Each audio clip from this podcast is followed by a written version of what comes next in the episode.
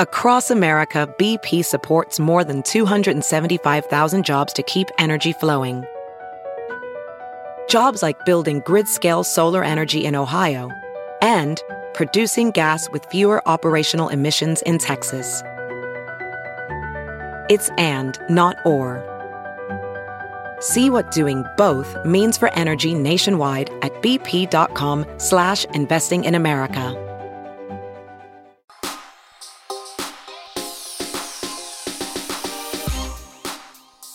Everybody, welcome into another edition of the Cubs Talk podcast. Tony Andracki here with David Kaplan, Kelly Crull. As always, we are sponsored by Wintrust, home of Cubs free checking. Head to wintrust.com slash Cubs for more info.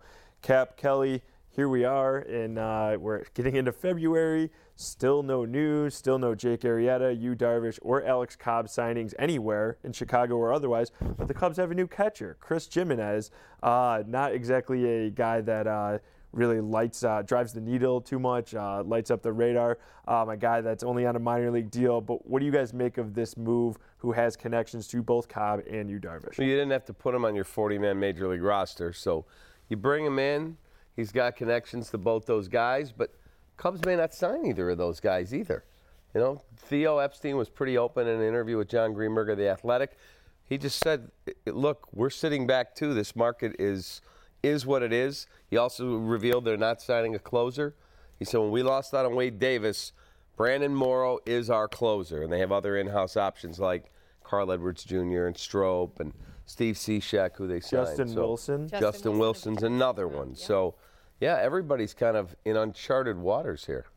Uh, well, to go to start where you were with Gimenez, I think that it doesn't hurt. They had to go get a backup catcher anyway. We knew that, right? Because Victor Caratini, you're not turning to Schwarber anymore. I mean, I think that's kind of, I think that ship sailed. Although he will be asked about it here in a couple weeks of spring training because he always is, and who knows, he may still be doing some drills with the catchers like he has been the last few years. But they had to go back. They had to go get a backup catcher. So what does it hurt? See what this guy has, and the fact that he can pick up his phone and text either of these two pitchers that they do have interest in along the way. Who knows? You know, maybe it helps or not. But I don't think we can make too much of it or really draw the line from point A to point B quite yet. I really don't think so. And I'm with really, Kelly. yeah, I'm with I'm with you guys too. I mean, really, there's no Gimenez is an interesting signing. Uh, really, the most interesting part for him is that he's a pitcher. he p- appeared in six games last year as a reliever, although he didn't strike anybody out in in uh, five innings. I think he faced 17 batters, but he's he's the leading candidate this year for the position player, the first Right, the player to blowout game. Exactly. The Who new David to pitch? Ross. Yeah, exactly. Yeah. If he makes the team, let's not forget this guy's numbers are not like oh my god.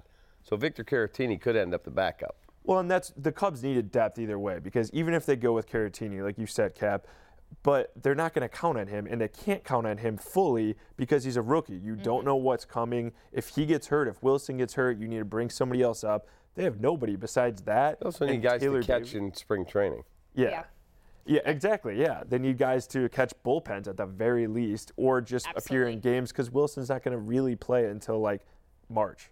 Yeah, and Gimenez seems like a guy who, I mean, he has certainly been around the league long enough to know how to step in and handle a Jon Lester or, you know, a Kyle Hendricks, which he'll get the chance to do with all those guys, I'm sure, at spring. And I think that that's, that's a good thing. I think those guys, I think they really were all very impressed with what Victor Caratini did when he had to step in at certain times. But, um, you know, I think just having a guy who, who has a little more experience is always a good thing, too, to be around.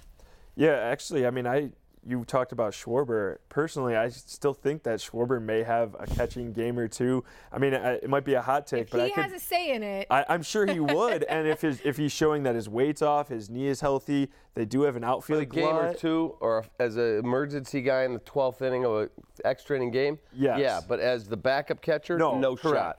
But I think it might be a hierarchy of like Wilson, Caratini, and then obviously Schwarber's third either way. But my hot take is in 2018, Kyle Schwarber gets in at least five games as a catcher, even if they're all in blowout. Five fashion, like games, even if they're Five just blowouts. games. Wow. Five When I games. interviewed I'm him taking the under on that. on the That's fair. radio a couple weeks ago, he said, "I'm a left fielder now." Yeah, Yes. even he. I heard that. That was really.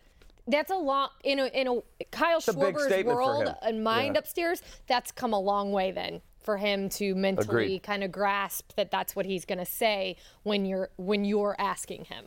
I think. She's right. Hundred Yeah, percent. and I mean, even but even last year he said he wanted to catch. So it's like it's not that he's been brainwashed because that has a negative connotation, but he's really bought in to this playing left field. Mm-hmm. You know, slimming down for that, and he just obviously wants to be the the best hitter that he could be. But if Caratini is the backup, are you guys comfortable with that on Yeah. a team that's supposed to contend for the title? Yeah, I'm fine with it. Yeah. Even if Wilson misses a month or so. When Wilson was a rookie, everyone was all in on him playing.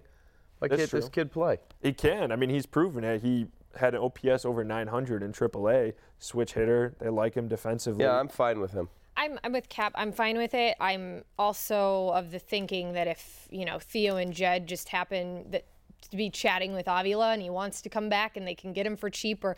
I like the thought of having just for the sake of having a veteran catcher in your clubhouse because the the few that they've had around have added so much I feel like from Avila to David Ross of course and even I don't want to yes I don't want to upset anyone who's listening but Miguel Montero was was tremendous to those guys I know he had uh, he just the filter just tough wasn't there for him. departure. but the guys still like him I mean he was a he was a team guy for lack of his you know not being able to filter interviews but he was always willing to you know help guys out and, and be chatting about the game and where guys could get you know be better in terms of pitchers i'm talking about. So i just like that. I i think that's a maybe a, an underrated aspect of a, of a clubhouse is is that guy is that veteran catcher that's always sitting around chatting around, chatting up each guy right? I mean that's what they do. Talking they sit there with coffee at 9 a.m in the morning And they they're talk baseball. and they talk baseball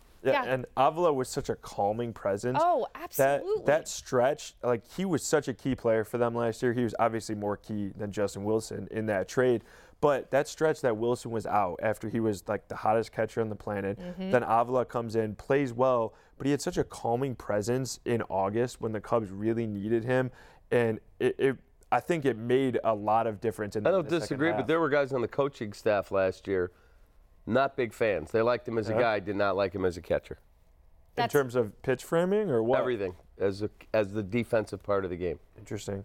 He is only 30, getting up to I think he'll be 31 this season. So he's not really getting up there in age, but I mean he's never really been known as like a defensive Gold Glove catcher. So and hearing what not Cap just said, he's at that age too. He's not going to change that kind Right. of stuff. He is who he is. Yeah, he is who he is. But I do think um, a lot can be said for the guys he knows in and around the league and how to attack guys. Whether he's the one behind the plate or not, he can you know have those conversations like we said just to talk about it. So i don't know. So i'm with cap. I'm, I'm totally on board and, and cool with victor caratini. I think it'd be kind of nice to have that veteran guy in there too somewhere. All right, we're going to take a quick break here on the Cubs Talk podcast. When we come back, we'll talk more free agents and pitching.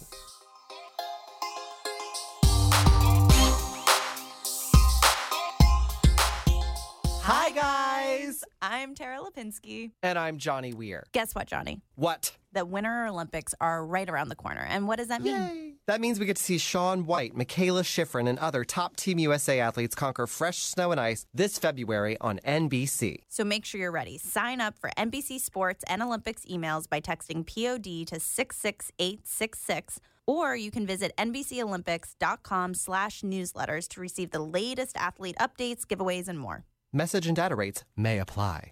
Winter is here.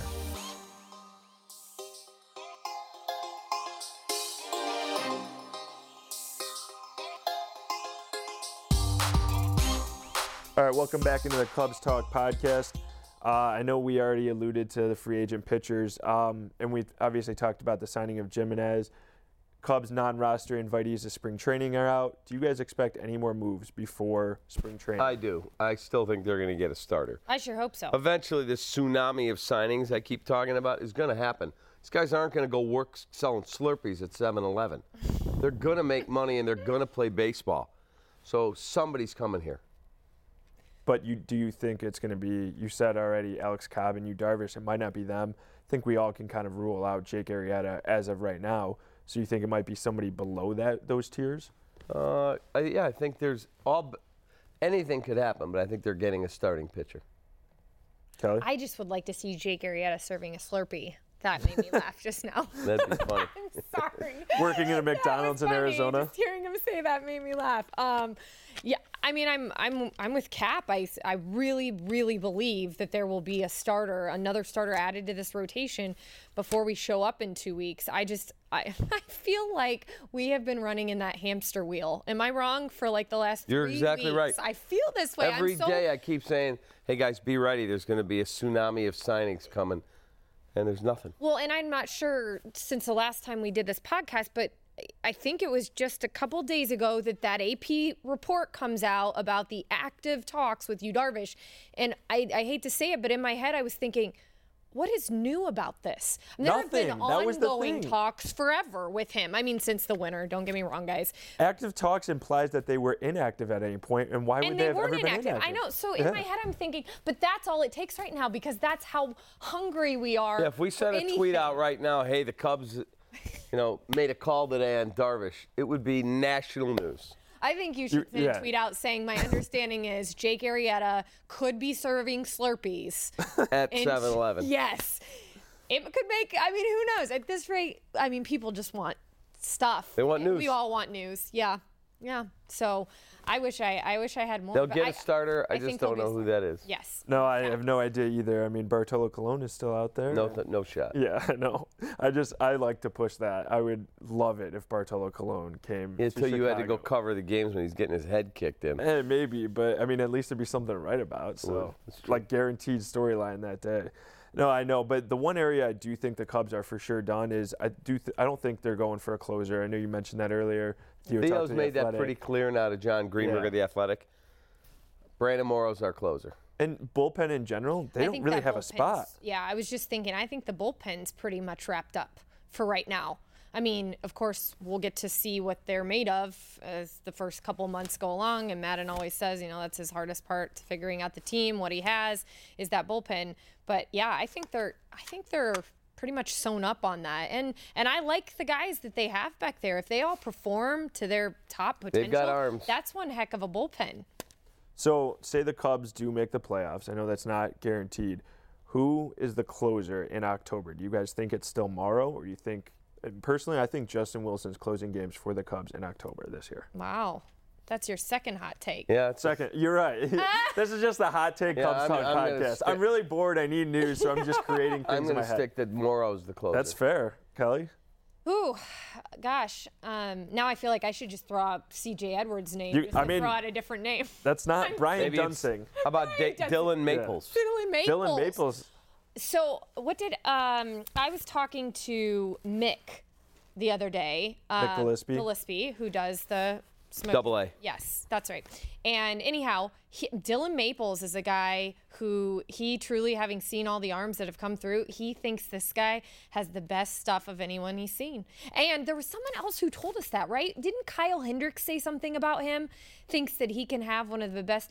It, actually, no. You know who it was? It was Ian Happ told me before he went out. Oh, there. He yeah. that guy will have a huge year. So, I yeah, that's definitely a name to keep in the Throws forefront your 99, mind this year. 100. But I'm still with Cap. If Brandon 98. Morrow does what he was brought in to do, he should be the guy closing in October. But he's the guy that's never stayed healthy, or not never, but very rarely Very- stayed healthy the last few years. So, and I'm obviously not predicting injuries for anybody, but if there's question marks, if he gets hurt and Wilson gets the job and he's lights out, how do you take it away from somebody just because Morrow was on the DL?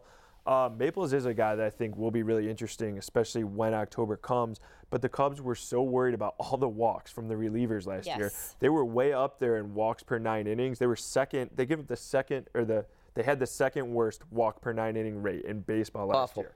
It was bad. Even Wade Davis, they had everybody but Brian Duensing. Every single guy in that bullpen but Duensing either approached or set new career highs in the walk per nine rate. So with no Bazio, with with um, these other guys out, Morrow comes in. He has great control. Obviously, Duensing is back. Steve Cishek has really good control. So I, I don't know if they're really going to give a guy like Maples that much of a leash, especially because his biggest thing is control. I mean, No, when even in the minors, he was walking like five guys per nine innings. So I think that's the biggest thing for him. But if he can harness that in AAA, watch out. Come Is- come October. In your opinion, is Cishek a guy who's going to be taking innings away from Justin Grimm? Yes. Yeah, Possibly, yeah. I was just wondering as we started He could take talking names. opportunities away from Strop, who Yeah. could get pushed to the seventh inning. We'll see. Not that that's a bad thing. I mean, if your starter's leaving in the fifth, you got a lot of innings to fill still. So And if CJ's Bingo. on, CJ I think is the top setup guy, even over Wilson or anybody else. Maddon has proved that he loves CJ. Love- yeah. And he doesn't get hit. He walks guys too, but if he can correct that as well, he doesn't get hit. So he'll be that top setup guy. We'll see what happens. and he gives guarantees and sound bites, which are always fun. Love him. All right, that'll do it for our Cubs Talk podcast this week. Uh, we hope by the next time we talk to you guys, there will be at least one move, or maybe Cap's uh, tsunami of moves will eventually come true. Uh, thanks for listening, as always, and we are sponsored by Wintrust. Head to wintrust.com/cubs for more info. Thanks, everybody.